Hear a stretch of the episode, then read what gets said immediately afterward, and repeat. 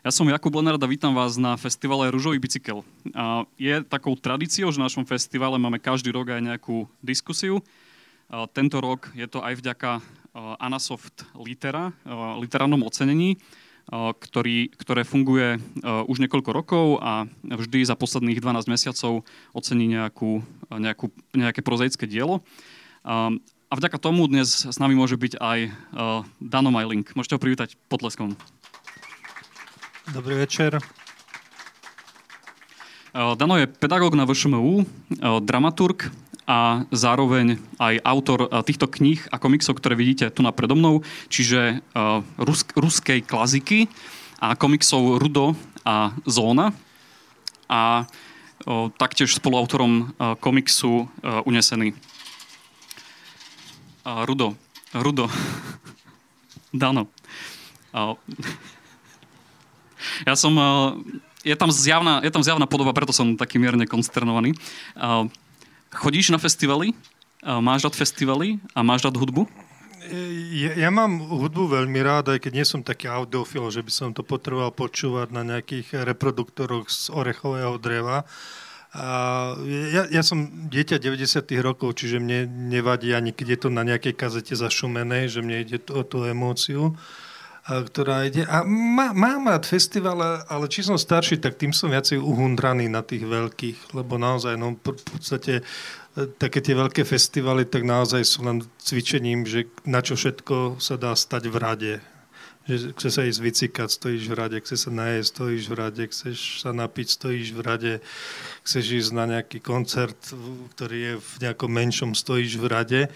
A a e, musím povedať, že párkrát, keď som mal uh, naozaj takú veľmi súrnu robotu, uh, že som niekoľko e, rokov za sebou leta trávil ako mních zavretý niekde, lebo som mal na krku nejaký deadline, že som musel nejakú dramatizáciu dopísať, tak som nechodieval na festivaly a vždy som si urobil taký vlastný festival, že vlastne som zistil, že všetko je na YouTube a z, z, z tých veľkých naozaj festivalov v Readingu napríklad, alebo Glastonbury, alebo no všetky tie veľké festivaly majú celé koncerty a, a keď som bol naposledy, ja neviem, či to bol Grape, alebo čo, tak aj tak vlastne 80% ľudí, ktorí uh, tam boli, tak sa aj tak pozerali na tie obrazovky, čiže v podstate niekedy ten koncert živý, tak nie je ani taký niečo osobnejšie ako, ako ten festival. Ale to, to hovorím len teraz, lebo som vlastne ufrflaný. Pred desiatimi rokmi by som ti hovoril, že áno, nadšene chodívam a vymetám festivaly. Tak e, náš festival nemá tieto problémy, že by tu boli rady. A akú hudbu máš rád? Všimol som si, že tvoje postavičky v komiksoch tak majú také rôzne rokové alebo grungeové trička. A aká hudba je tvoja obľúbená?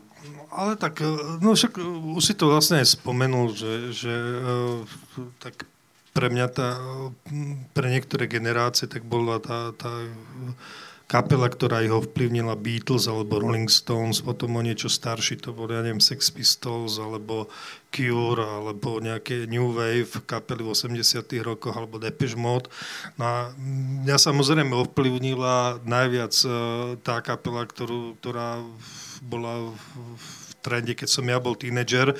To nehovorím, že je nejako ako hudobne vyčnieva nad tie ostatné, ako nejaký ako hodobný kritik by sa asi možno aj pousmial na tom. A, však asi to neboli nejakí instrumentálni virtuózy, ale tak naozaj asi Nirvana bola tá kapela, ktorá nás tak najviac ovplyvnila, že to bolo pre nás niečo e, No a potom samozrejme celý grunge a mne sa veľmi páčili aj tie e, britské shoegazové kapely, také shoegazing, čiže oni tam len stáli nehybne na pódiu a pozerali si na topánky a do toho hrali uh, také veľmi skreslené gitary. Tam mali oni viacej efektov vlastne ako, oni, oni sa v podstate nezmestili na to pódium, lebo toľko mali rôznych pedálov a, a, a skresľovali ten zvuk. Ja som sa vybral pred pár rokmi, oni boli aj na Wilsoniku, teda hovorím o kapele My Bloody Valentine, ktorá je takou lajkovou loďou celej tej shoegaze scény a ja som sa a, vybral na koncert na Wilsonik pred pár rokmi. Ich, oni ne, nehrali veľa, čiže to bol veľ, veľké, veľká vec, že tam vlastne hrali, ale nakoniec tam nehrali lebo sa nejako zranil pred koncertom. Ani nie, že člen kapely, ale človek, ktorý mal na starosti tie pedále. No a tým pádom oni dohrali, pretože tam bol akože rovnako dôležitý ako ten, ktorý uh, hral, tak ako človek, ktorý mu to vlastne predstavoval tých uh, 50 pedálov a rôznych skrestovacích krabičiek, ktoré tam mal. A to, to som teda tak ako hodne tiež počúval. No ale chcem sa najmä pýtať teda na knižky, keď už tu máme tie knižky na stole. A taká štartovná otázka je, že prečo vôbec čítať? Na čo nám sú knižky? No, na, na to je veľa odpovedí a, a my máme 40 minút, ale ja mám takú akože nacvičenú väčšinou, ktorú hovorím na, na školách, keď sa rozprávam uh, s tínedžermi, tak, uh, tak ale však uh, v podstate ja si myslím, že to je veľmi dobrá odpoveď, čiže môžem ho povedať aj tu.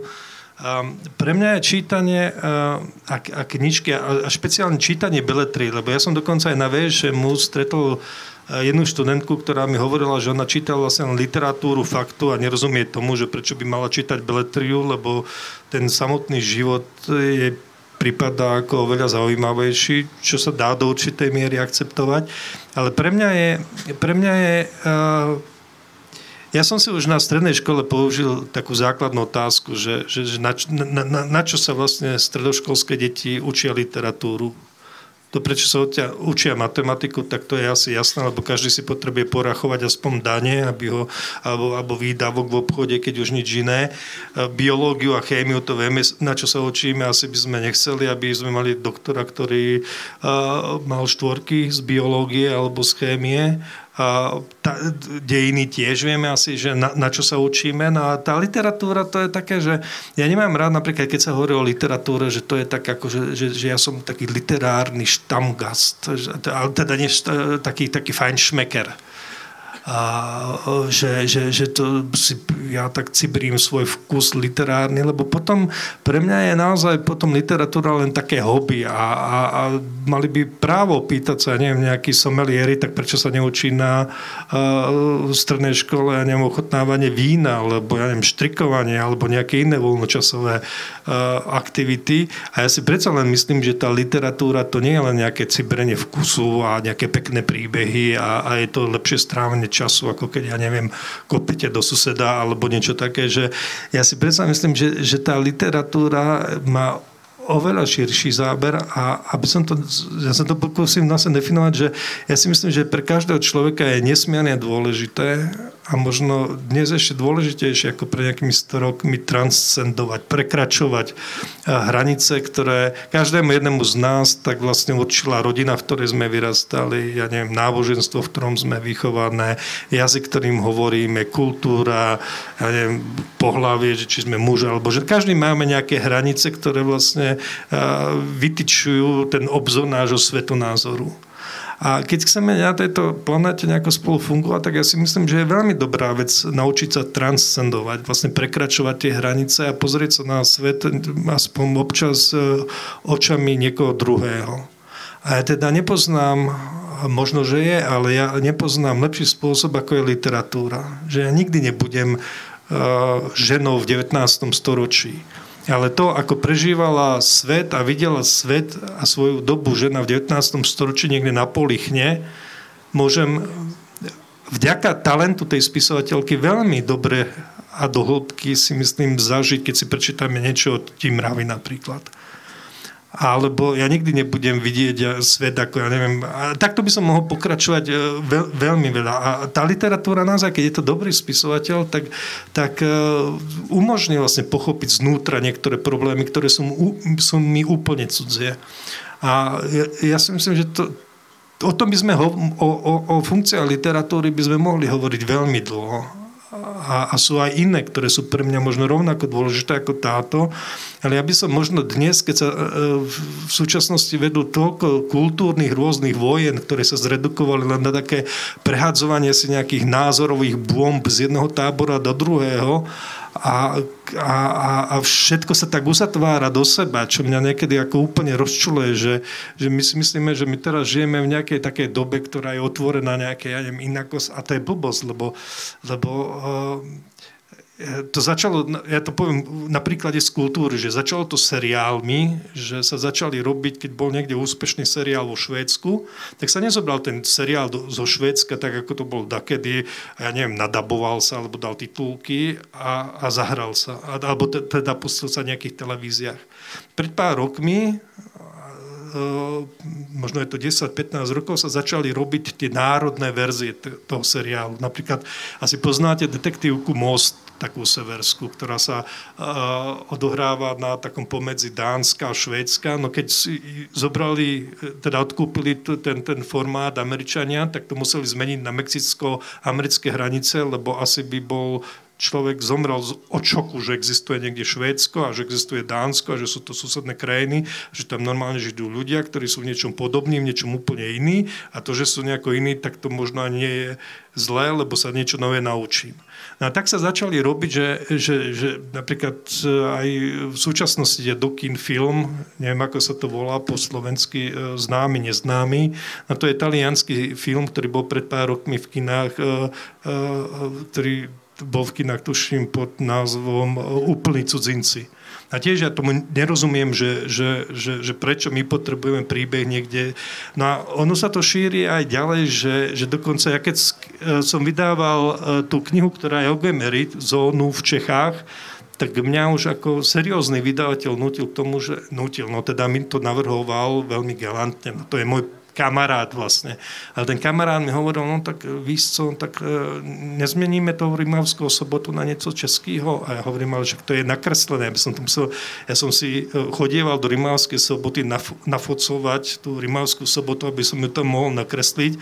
A teraz ja sa nebudem tváriť, že to je Telč, alebo že to je Kromnežíž, alebo, alebo a ja som mu povedal, či ty sa zbláznil, alebo čo si myslíš, že, že Pražák bude mať problém z toho, že Ježiš Mária, to je príbeh, ktorý sa odohráva, odohráva odohráva v Rimavskej sobote. Čo to je? To, som, to, to nie je na Marse, tam akože kopec Pražákov bolo v Rimavskej sobote. Ako, že či, čo je tu problém?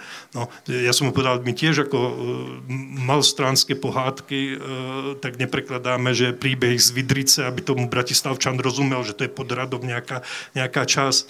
No a tým chcem povedať, že, že my si čoraz viacej veci tých, ako, ktoré sú nám cudzie, veľmi prispôsobujeme. Čiže pre mňa je literatúra naozaj spôsobom, ako prekračovať tieto hranice, ako spoznávať a spoznávať nielen tak, že, že sa toho tak nejako zvonka dotknem, ale naozaj, že ja stíchnem a nechám pre, prehovoriť ku mne hlas toho druhého a nech on hovorí tých 400 strán a ja mu venujem ten čas a, a sklapnem konečne na chvíľu a budem počúvať niekoho druhého a budem vnímať to slovo. Čiže to je jedna možno z piatich pre mňa dôležitých funkcií literatúry, ktorá to povyšuje na čtrikovanie. K Rimavskej sobote sa ešte dostanem, mám na ňu špeciálnu otázku, aj na Gemer, ale máme tu knihu, že Ruská klasika. To, aby som v skratke predstavil, tak je to kniha fejkových ruských poviedok, respektíve poviedok od uh, fejkových ruských autorov, ako Tolstoj a Dozdojevský. Prečo by si mali ľudia prečítať nejakú ruskú klasiku, napríklad toho Dostojevského? Ako by si ľudí namotivoval? Prečo je to dobré? Prečo je to dobré aj po tých 100 rokoch čítať napríklad toho Dostojevského? No, to je tiež široká otázka, lebo takto by sme sa mohli baviť o Manovi a ďalších, ale... A otázka, že prečo si z toho robíš srandu?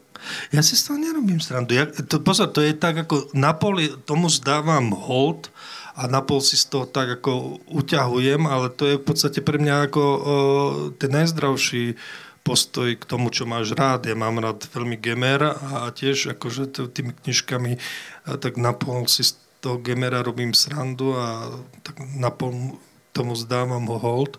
No ja, ja som sa vlastne k ruskej klasike, e, teda tej ZOS, e, dostal e, samozrejme náskôr ako čitateľ, a ja neviem, čím to bolo, prečo má tie príbehy temné, tá dostojovčina, však to niekedy ani e, nedovolili dievčatám čítať v takým slušných rodinách, lebo to, to bola už ta, skoro taká polonadávka, lebo dostojovčina, keď sa povedalo, tak to znamenalo, že to je taký príbeh, kde e, sú takí urodiví, každý druhý je epileptík, e, sú tam anarchisti, ktorí niekoho zabijú, no besy, keď si tam zoberieš, tam nezostane na konci románu nikto živý.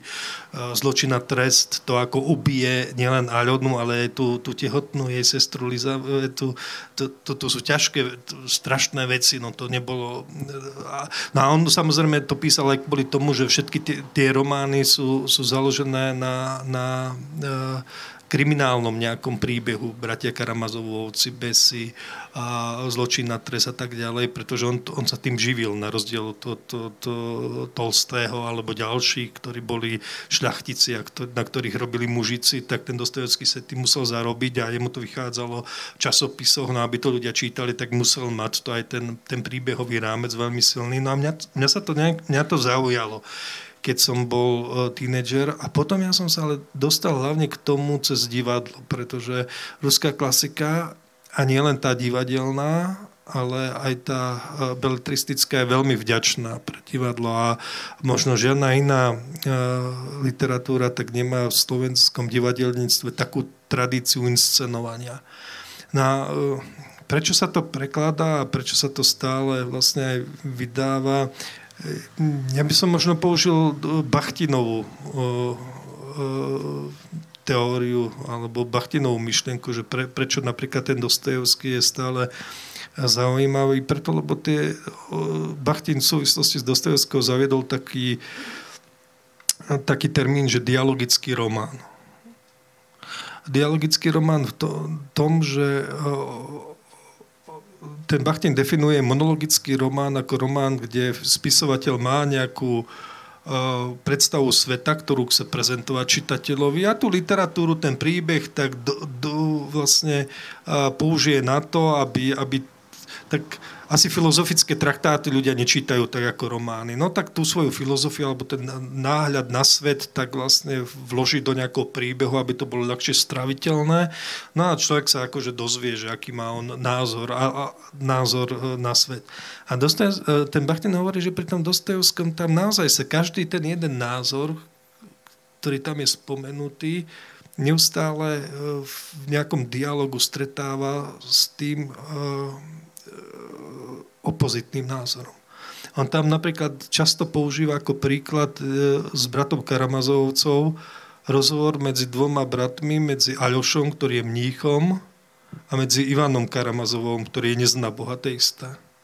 A to je, to je dialog v takej krčme, kde ten Aľoša ticho sedí a ten Ivan Karamazov hoci toho svojho brata miluje, tak hovorí tomu Miťovi e, Karamazovi, že poč, počúvaj, že ak ten Boh existuje, ak je bo, dobrý, tak prečo dopustí a potom po, tri, ale príšerné príbehy povie, ktoré Dostojevský uh, vyčítal sám niekde v novinách. A to sú vlastne veci, kde, kde ten Aľoša je chvíľu ticho, ani nevie, čo má odpovedať, a len sa trápi, lebo ani Ivan Karamazov, ani Dmitri Karamazov nie sú nejakí hlupáci. Že jed, a navyše sa majú radi, ale majú, vedú dialog, kde si my tam naozaj nevieme v tom prípade povedať, že aký názor tam bol u Dostojevského, že, že na ktorú stranu sa prikláňal z obidvoch tých strán, e, ktoré debatujú, cítime nejakú silu. Že každý má to podobreté argumentmi, nie sú to hlupáci, čiže v tom dialogu nie sú diskvalifikovaní tým, že jeden začne kričať na druhého a presviečať, alebo je nejaký agresívny.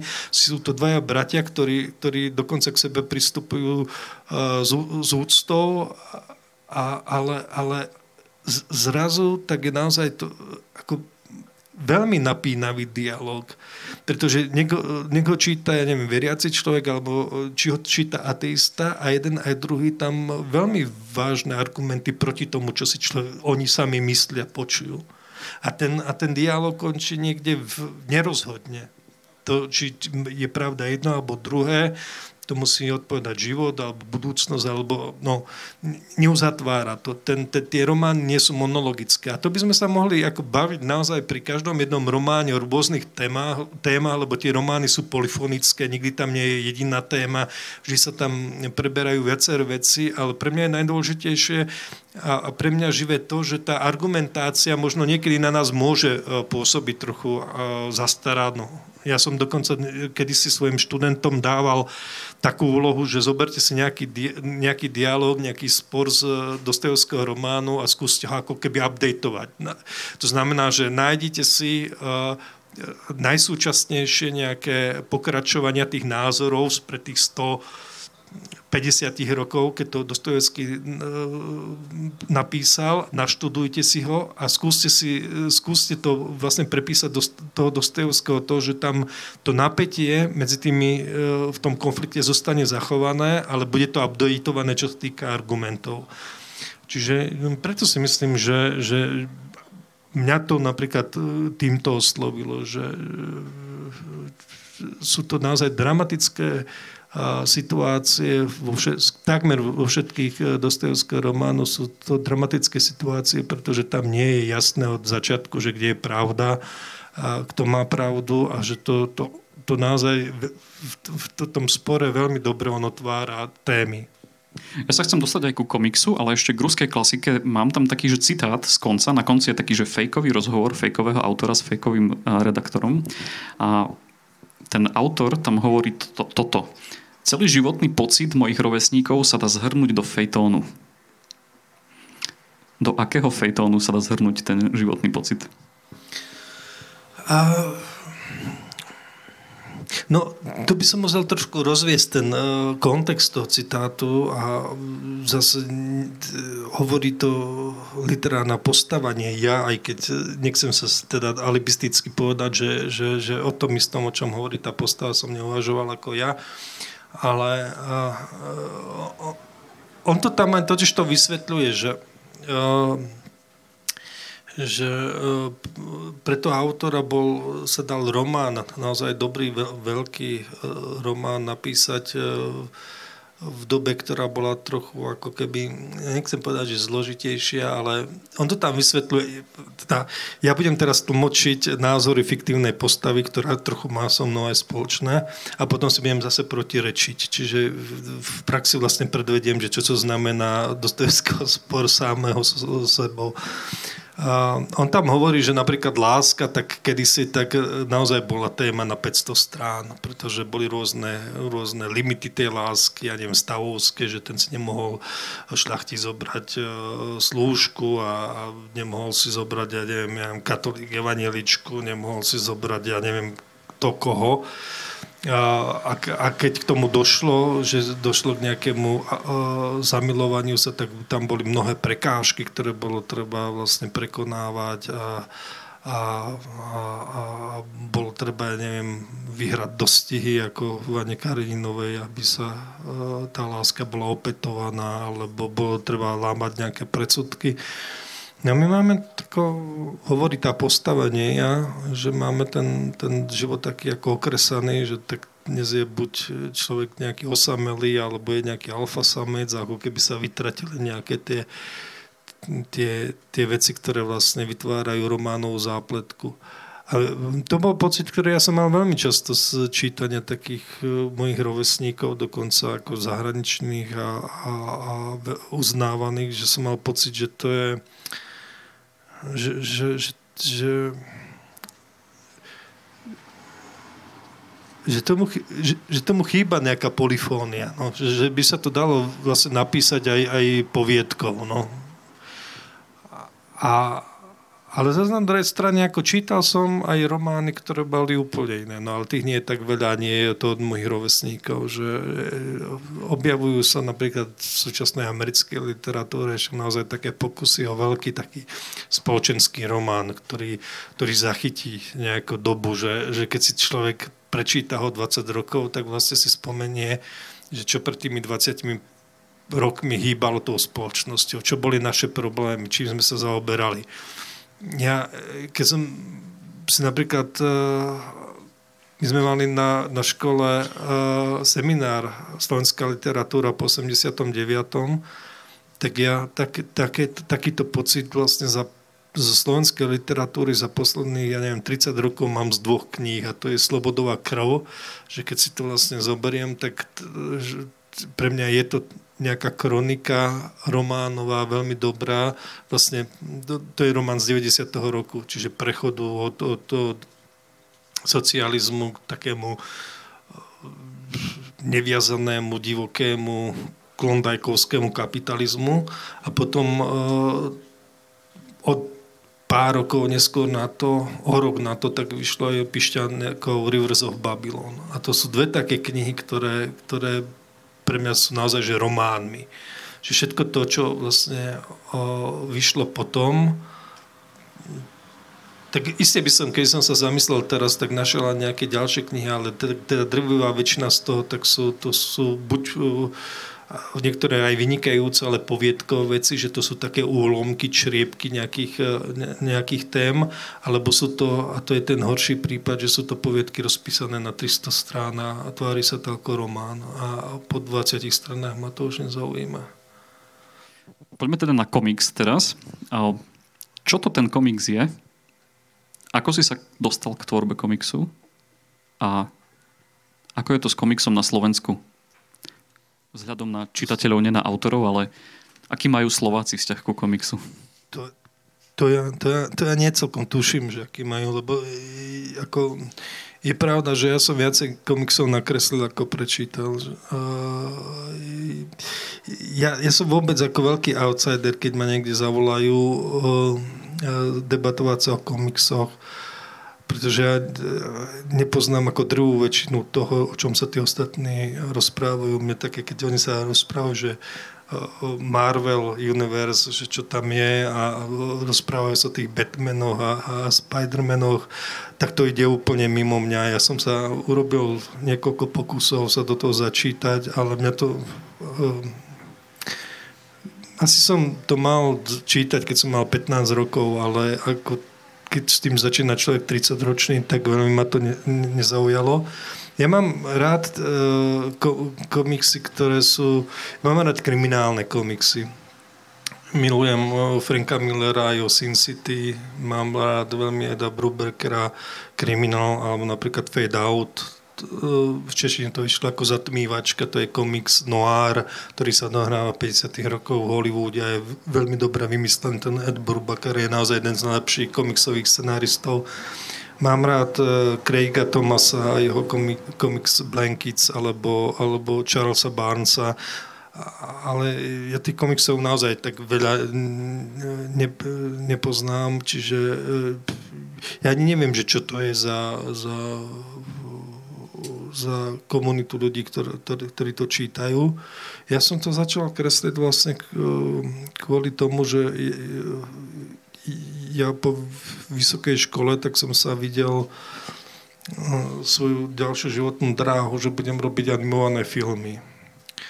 A všetci kamaráti mi hovorili vtedy ešte na škole, že to je blbosť, že to, že to je to je kopec roboty a hlavne, že keď e, neviem kresliť a neviem animovať, že to sú dosť veľké handicapy, ktoré človeka obmedzujú, keď sa urobiť animovaný film. A ja som povedal, že možno, ale že treba to skúsiť a oni ma odhovárali a ja som potom e, z tvrdohlavosti sa do toho pustil a skutočne som robil taký 35-minútový animovaný film. Trvalo mi to len 6 rokov a, a dosť mi to teda okreslilo spoločenský život, lebo ten 35-minútový film, to je, ja som to aj čít, e, niekde počítal, to je nejakých e, no, 25 obrázkov potrebuješ na sekundu, no tak to vypočítate, že koľko to je, no. Tak to je dosť veľa, no, že, že, že to bola taká nová skúsenosť napísať, nakresliť 55 tisíc obrázkov za sebou pre mňa, ale ja som tvrdohlavý, tak som to vlastne dokončil. Dal som to na YouTube, tam to videlo vtedy možno, že aj 200 ľudí dokopy.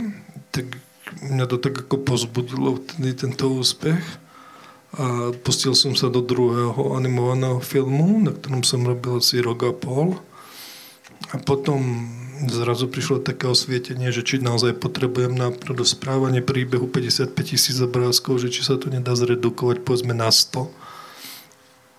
A to som zistil po tých 7 rokoch, že sa to dá, tak som eh, na Facebook začal kresliť Ruda a tam to nejakých ľudí zaujalo, no tak eh, som vycítil v tom nejaký komerčný potenciál, tak som sa rozdol, že, že to vydám knižne a tak som sa dostal k tvorbe komiksov.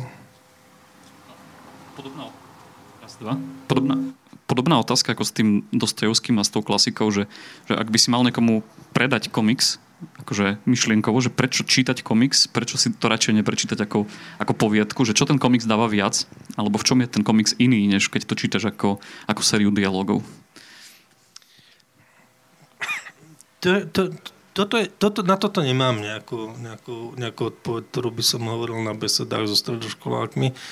Čiže teraz som bezradný, ale uh, ja mám napríklad uh, uh, veľa písanok doma, kde si značím uh, nejaké nápady a nikdy dopredu neviem, že či to bude nejaká divadelná hra, alebo napíšem poviedku, alebo nejaký filmový scenár, alebo komiks. A vždy vlastne, ja, ja tomu hovorím tomu tvorivému procesu, že ja vždy sedím na niekoľkých vajciach naraz, že, že kým sa z toho vysedí nejaký príbeh. A to znamená, že, že, že ja vždy robím na minimálne troch, štyroch projektoch e, naraz a vždy robím povedzme mesiac na jednom. Keď mi dojdú nápady, tak namiesto toho, aby som mal nejaký tvorivý blok, tak idem na druhý projekt, tam popracujem a potom sa po troch mesiacoch vraciam tomu prvému a už sa na to pozerám ako cudzí človek úplne cudzými očami, čiže vidím chyby, ktoré som vtedy nevidel a vždy niek- e, keď, keď, keď mi to ide, takže sa to snažím posunúť niekde ďalej. No a častokrát, či to bude komiks, alebo či to bude divadelná hra, tak vlastne zistím až na základ v nejakej fáze vývoja toho príbehu, že zistím, že um, ja neviem, že pohľad toho rozprávača toho príbehu je príliš subjektívny napríklad na komiks čo možno pre iného komiksového tvorcu by nebol problém. Pre mňa sa zdá, že je to problém, že, že potrebujem tam používať, ja neviem, vnútorné monológy tej postavy a že obrazovo to vôbec je zaujímavé. Je to nejakou bizarnosťou toho myslenia tej postavy, no tak skončí ten príbeh ako poviedka.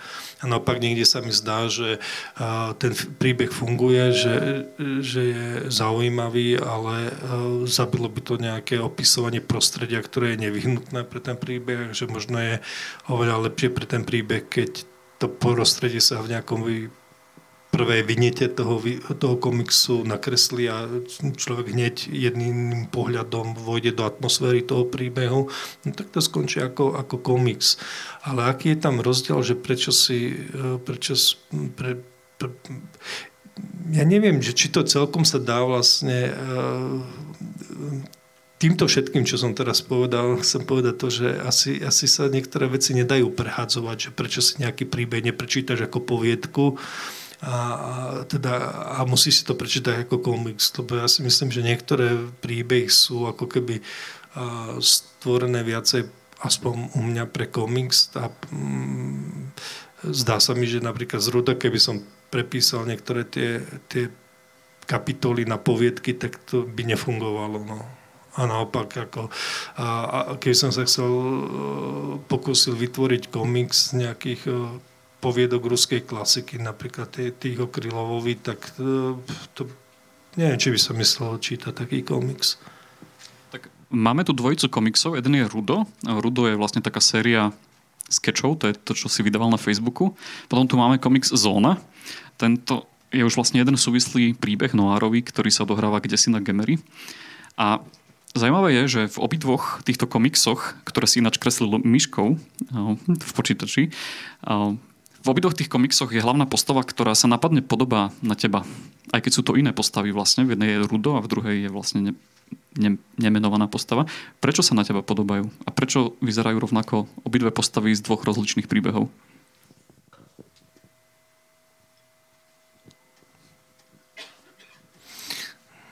Ja, ja poznám ako na toto odpoveď, ale ja som to odpoveď, lebo táto otázka sa vlastne objavuje pravidelne na diskusiách, odkedy Rudo vyšiel v Čechách, vyšiel v 2015, čiže 6 rokov hovorím to isté. A ja by som veľmi rád ako vymyslel nejakú inú vtipnú odpoveď, ale proste, ak chcem byť verný pravde, tak musím povedať to, ako to je, že ja som nemal naozaj vôbec úmysel nakresliť hlavné postavy v týchto komiksoch e, tak, aby sa podobali na mňa. Proste môjim hlavným úmyslom bolo e, nakresliť postavu, ktorá by bola čitateľovi sympatická. Um, to, že sa podobá, na mňa to tak nejak vyšlo. No. A, áno, a ja som ja, v tento, ten uh, Rudo, to som chcel nakresliť postavu, ktorá by takou svojou plachosťou, vtipom, takým, mala taký nežný šarm. Tak to vyšlo takto, ako to vidíte. A pri tejto zóne som naopak ako chcel, aby ten hlavný predstaviteľ tak vyžaroval takú nejakú takú veľ, možnú sílu, nechcem povedať, že až mačistickú, takú drsnosť, takú chlapskosť nejakú, no a tiež mi to išlo takto, ako to je tu.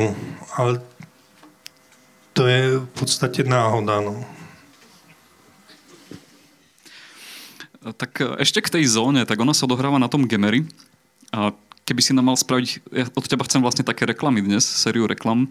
Uh, reklamu na Gemer, že čo sa tam oplatí vidieť, keby sme tam chceli ísť? Tak, tak máš také bedekre, ktoré ťa hneď uh, pošlu na také miesta, také ako vychytávky. No, tak to máš v každom kraji, že máš tam na tom Gemery, ja neviem, tie v UNESCO, čo sú zapísané jaskne, Gombasecká, Domica, tam Libuša Šafránková bola ako princezna Soli nad Zlato, Ochtinská Rogonitová, je tam ten Betliar. Možno niekedy v budúcnosti, keď sa podarí zrekonštruovať aj krásna hovorka, Moránsky hrad, Moránska planina.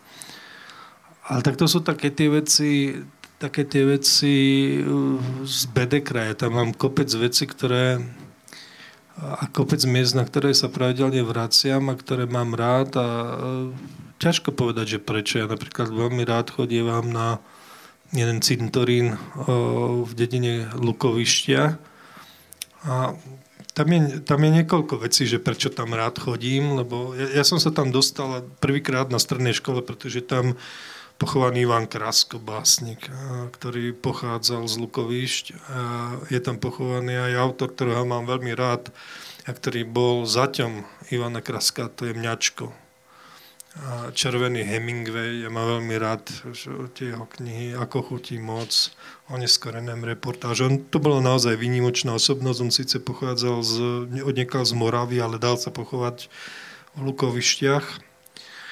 A v tom cintoríne sú aj veľmi pekné také pomníky, také liate, kde e, dali, ja neviem komu to dávali, ale proste každý z nich je personalizovaný, že tam je, tam je napísaná básnička, ktorá je súčasťou, súčasne príbehom o tom mŕtvom človeku, že to nie je také, ak dnes ideme z Pislátko, alebo spomíname, alebo, alebo niečo také, čo má ten kamenár tam a a my si spočítame, že koľko to bude stáť striebre, koľko v zlate, na koľko písmen máme a dáme to tam, ale to bol naozaj, že básničky a, a si spomínam, ja, škoda, že to neviem, škoda, že to neviem zarecitovať, pretože to je naozaj strašný príbeh mladého človeka, ktorý je ale zrímovaný nejakým miestnym dedinským človekom. Čiže tie, tie rímy sú naozaj naivné, ale to vôbec nie je na škodu tej básne, práve naopak, že niekto hovorí takým naivným jazykom, hovorí o strašnej hrôze, lebo to je, to je taká báseň o, proste z toho, z toho epitafu vlastne zistíte, že to bol nejaký mladý chlapec, ktorý zobral revolver, išiel do poľa a zastrelil sa tam. A stalo sa to v roku 1911, to si pamätám, a vtedy mal 16 rokov. A je to tam vlastne taká rozlúčka matky a otázky, ktoré mu kladie matka. A v tej jednoduchosti, v tej inzitnosti je to veľmi dojímavé a človek si zároveň vlastne uvedomí, že toho človeka že, že, že čo to boli za osudy ľudí, že tí, dokonca aj tí, ktorí prežili a nestali sa jeho rovesníci a nestalo sa im, tak, nestalo sa im takáto tragédia, tak o tri roky ich čakali zákopy prvej svetovej vojny, potom španielská chrípka, a, proste hospodárska kríza a tak ďalej a tak ďalej. No a to, to ma zaujíma ísť. No a potom ďalší dôvod, prečo chodím na taký úplne ako každý okolo toho cintorína prejde, ale mňa, mňa, mňa veľmi to fascinovalo, že, že veľmi častým priezviskom tej dediny bolo, bolo priezvisko Láska. Tam Ján Láska, Anton Láska, Láska mladší, Láska starší. No celá táto rodina, tak má tam taký okruh e, v tom cintoríne a to je zvláštne, že máš pomníky a tam je Láska mladší, Láska starší a, a, a taký cintorín Lások. No, tak, a, a to, to je jeden cintorín, to, okolo ktorého prejdeš, ale mňa, mňa baví vlastne naozaj objavovať tam takéto... Však Gemer je e, vďačným takým takým miestom, kde chodievajú ľudia z čiernych dier a, a mnohé technické pamiatky tam obdivujú a, a odhaľujú a, a fotia.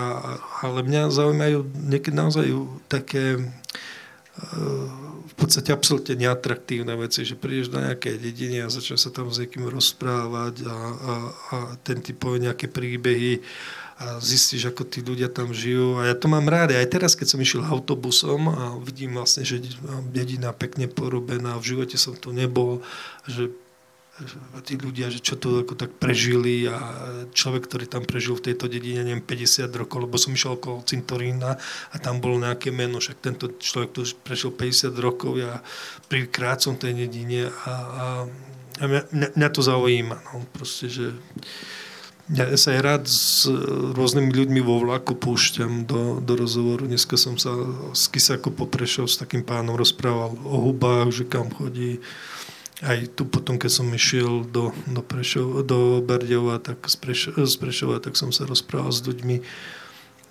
Čiže pre mňa nie je tak dôležité, že či tam na kopci je nejaký, nejaký uh, hrad postavený, však je to pekné, ale, ale uh, pre mňa sú tie menej atraktívne veci atraktívnejšie. Záverečná otázka. Prečo tvoríš?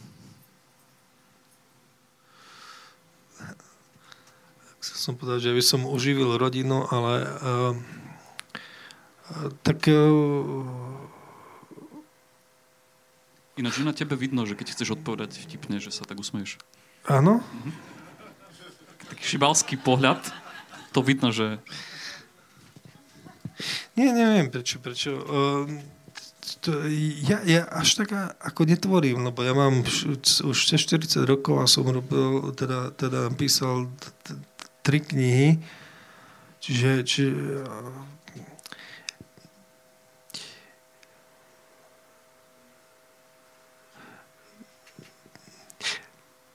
No ja, ja, ja teraz, e, toto je ťažká otázka, lebo keď povieš, že prečo tvoríš, tak niečo iné je to v divadle pre mňa, niečo iné je to v, pri knižke. Alebo pri, knižky sú pre mňa naozaj niečo, kde, si dávam, nie, niekedy keď vôjdem do knihkupectva, tak na mňa padne taká melanchólia z tých kníh, že koľko je ich tam veľa a že za 100 rokov, že, že, že koľko z tých veľa kníh bude ešte čítané a ktoré úplne boli, sú v podstate zbytočné. A, a koľko stromov ešte mohlo sa stáť a, a, a, a to už nevravím, že keď vojdem do nejakého takého a, a na mňa tak ako taká ťažoba, že že koľko tých slov vlastne e, sa, sa povie a v podstate, že, že, že by sa až tak nemuselo. Čiže e, napísanie tej ruskej klasiky to vyšlo v 2017, mal prvé poviedky, začali vznikať v nejakom 2000, možno druhom alebo treťom roku.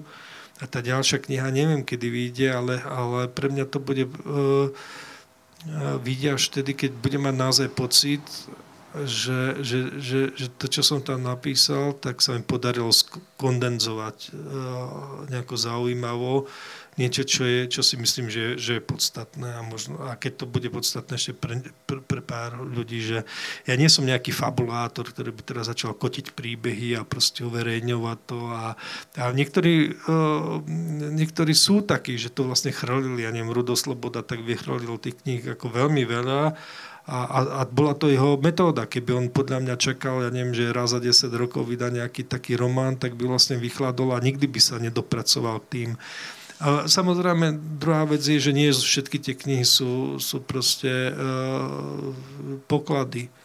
Hoci ja ho mám ako autora veľmi rád, tak keď sa pýtaš pri knižkách, že prečo tvorím, tak, tak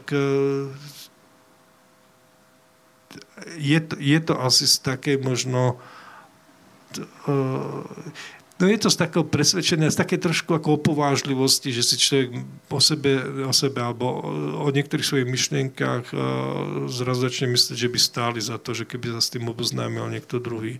A ja si to vždy, ale pozor, kým to dám na papier, tak zvyknem overiť na, na, na čítačkách nejakých, že e, ja som aj z ruskej klasiky čítal vlastne poviedky e, na rôznych besedách ešte možno 3 alebo 4 roky predtým, ako vyšla tá kniha. No, keď to keď to, keď to niekto iný má pocit, že, že to stojí za to, tak vyjde kniha. No a potom druhá vec je divadlo. Tam nechcem povedať, že to, to robím, aj keď nemám čo povedať, ale predsa to je pre mňa ako... Tam musím urobiť, ja neviem, tri alebo dve, tri inscenácie do roka a tie sa snažím vyberať nejaké, nejaké témy, ktoré sa mňa dotýkajú, o ktorých si myslím ako dramaturg, že by sa mohli dotknúť aj, aj e, e, aj diváka, ale tam musím povedať, že tam je to ťažké, lebo, lebo keby bolo na mňa, tak by som možno robil jednu inscenáciu do roka, alebo oveľa menej, ako robím. Pretože niekedy naozaj robím na titule a počas uh, generálkového týždňa sa pýtam, že, že, že padne na mňa podobná melancholia, ako keď sa pozerám na tie kopy napísaných kníh, že, že či to bolo až tak podstatné, aby sme uh, na to vyčerpali nie tak málo peňazí z rozpočtu toho divadla na toto, že, že tie sa mi zdá, že, že niekedy tak by sme si to mohli viacej premyslieť. Daniel Majling, ďakujem, že si prišiel. Ja ďakujem za pozvanie. No a da- Daniel hovoril o, o takej insitnosti. A ja ho teraz pozývam do publika, aby si niekam sadol. No a každý rok je na rožovom bicykle aj nejaké divadlo. Ale ako ste si všimli v programe, tak tento rok ako si nevyšlo. Ale, ale keďže Daniel nám tu akože je tu veľký zdroj inšpirácie všelijakej, tak v spolupráci s Bardovským divadlom sme si pripravili, ktoré zároveň teraz pozývam, aby sem prišlo, sme si pripravili takú, takú, neviem ako to nazvať, je to taká inscenovaná, to bude veľmi inscenované a insitné. Je to, je to čítanie, je to čítanie z Ruda. A hneď vám poviem o tom viac, len sa tu musím trošku uh, usadiť.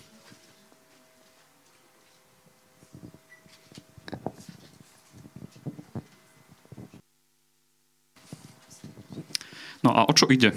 Vybrali sme si jednu poviedku z Ruda, ktorá, ktorá bola taká kratšia a chceli by sme vám z nej tak inscenovane prečítať prečítať úryvok. No a máme tu, máme tu Slávku. Slávka bude čítať spolužiačku. Máme tu Magdu. Magda bude čítať Ruda, čiže toho uh, jemného pána, ktorý je na, citlivého pána, ktorý je na obálke. Potom tu máme Veroniku, ktorá bude čítať jeho najlepšieho kamaráta, ktorý sa volá Lama. A potom som tu ja, ja som všetko ostatné, čiže ja, sa, ja budem rozprávač a budem uh, ešte nejaká jedna náhodná postava. Takže poviedka, máme krátky kabel? Pardon, pardon. E, my sme si to nacvičovali asi tak 15 e, minút pred diskusiou tam na hradbách, ak ste nás videli, takže je to také incitné. A poviedka sa volá Za vodou. Halo, halo. Žena ťa vraj pristihla, ako dávaš cére podpisovať papier, na ktorom sa zavezuje, že ťa doopatruje v starobe. Neboj sa, má len 3 roky. Právne je to irrelevantné. Chcem ju tým len citovo vydierať. Stačí, aby si z nej vychoval morálnu mŕtvolu. A nemáš sa čoho báť. Má ťa rada. Viem, a ja ju mám rád. Dovolí mi pozerať sa, keď vyzlieka barbiny. Okrem toho jej prípadám vtipný a očarujúci.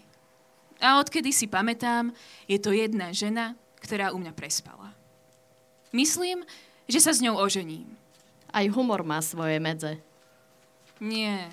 Predstav si, že pôjdeme na stretávku o 20 rokov a ja sa spolužiakom pochválim, že žijem s tvojou dcérou. Myslím, že by to bola prvá skutočná satisfakcia v mojom živote. Rudo a Lama sa spoznali na škole pre hypernádané deti. Ako sa tam tí dvaja dostali, nad tým si márne lamali hlavu aj ich hypernádaní spolužiaci. Prešlo 20 rokov a dvaja natvrdli, šli na stretávku zo strednej. Je pochopiteľné, že Lamovi sa tam ísť nechcelo, ale Rudo na tom trval, čo bolo samo o sebe dostatočný dôvod na obavy. Rudo sa nikdy dobrovoľne nesocializoval. Naposledy to bolo v roku 1993, keď Lamu prinútil, aby s ním šiel na púť do Lourdes, pretože bol presvedčený, že zomiera na zdurenie bradaviek a toto je jeho posledná šanca. Skutočný dôvod, prečo chcel ísť na stretávku, si Rudo nechal pre seba. Asi pred týždňom dostal správu od spolužiačky. Naliehala na ňo, aby prišiel, pretože je v životnej kríze a nutne sa s ním potrebuje porozprávať. Za normálnych okolností by nemal problém odignorovať to, ale nedávno prekonaná výroza oslabila jeho ostražitosť. Našiel ju pri bare. Stačilo 10 sekúnd, aby si spomenul, aká je blbá, protivná a plitká. Chceš sa páčiť ženám, alebo máš depresie? Prosím. Zo stôb na tvojom krku nie je jasné, či si sa chcel oholiť alebo podrezať. Oholiť. Ale za tie 3 minúty s tebou som to už stihol prehodnotiť. Ešte tú samovraždu môžeš stihnúť. Videla som ťa, ako sa pri večeri napchávaš tlačenkou. Keby si vedel, ako to vyrábajú, celkom by ťa prešla chuť. Nechcel by som vidieť ani svojich rodičov pri tom, ako robili mňa. A s výsledkom som celkom spokojný. Hm, aspoň niekto. Pozri, obaja dobre vieme, že v porovnaní s nami boli aj Brežnev a Tečerová fasa kamaráti. Ale z nejakého dôvodu si ma sem predsa musela pozvať. Tak? Aký máš problém? Chceš si odo mňa požičať peniaze? Potrebuješ odo mňa ľadvinu? Alebo sa chceš odo mňa dozvedieť niečo o Dostojevskom?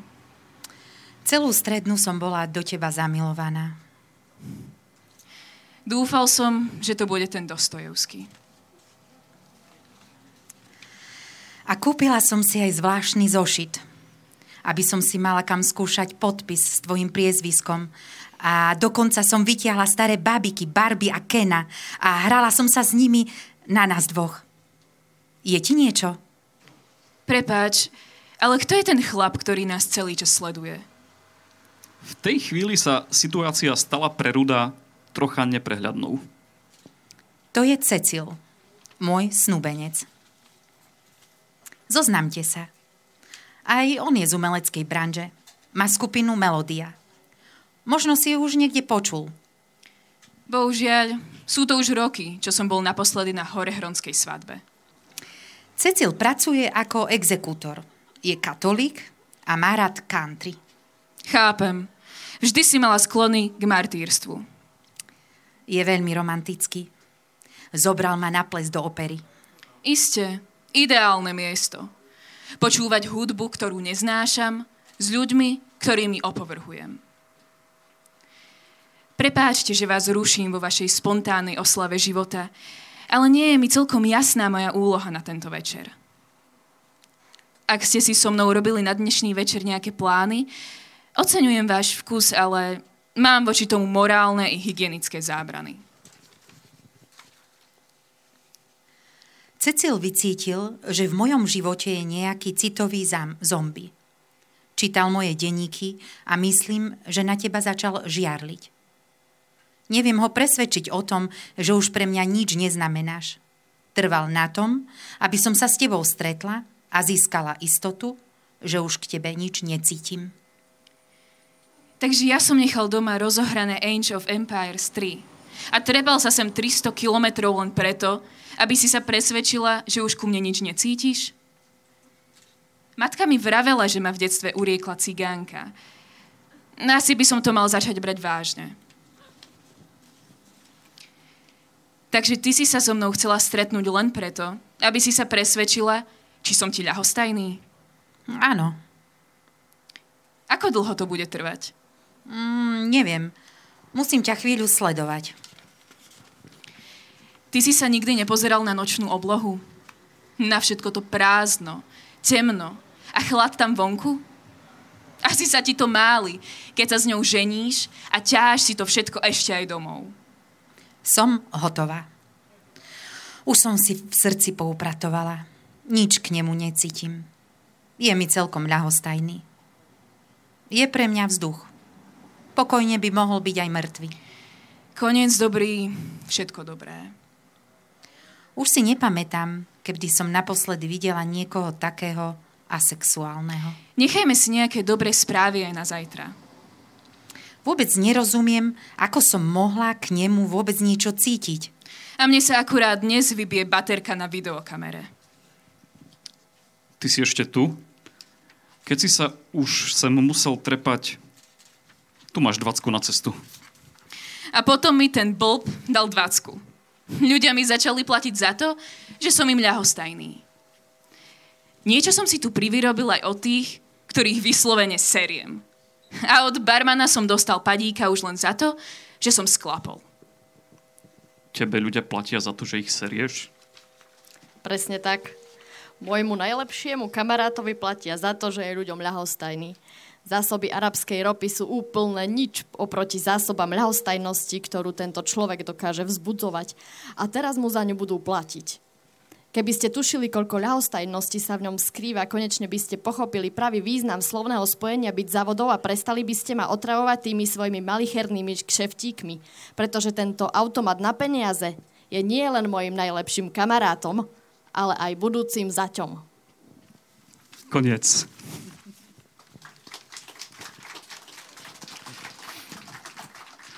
Ďakujem veľmi pekne, že ste s nami vydržali až do konca. Je toto naše naivné divadielko nakoniec. Veľmi pekne ďakujem eh, Bardovskému divadlu, eh, že sa na niečo také podujalo. A ďakujeme taktiež Anasoft Litera za to, že vlastne Dano sa mohol prísť. Ďakujeme eh, Danovi, že prišiel a ja vám, že ste tu ostali vonku. No a toto bola diskusia rúžového bicykla. Dúfam, že sa tu vidíme takto aj o rok. Majte ešte pekný večer. Toto bol podcast občianského združenia Kandeláber. Viac o nás nájdete na www.kandelaber.sk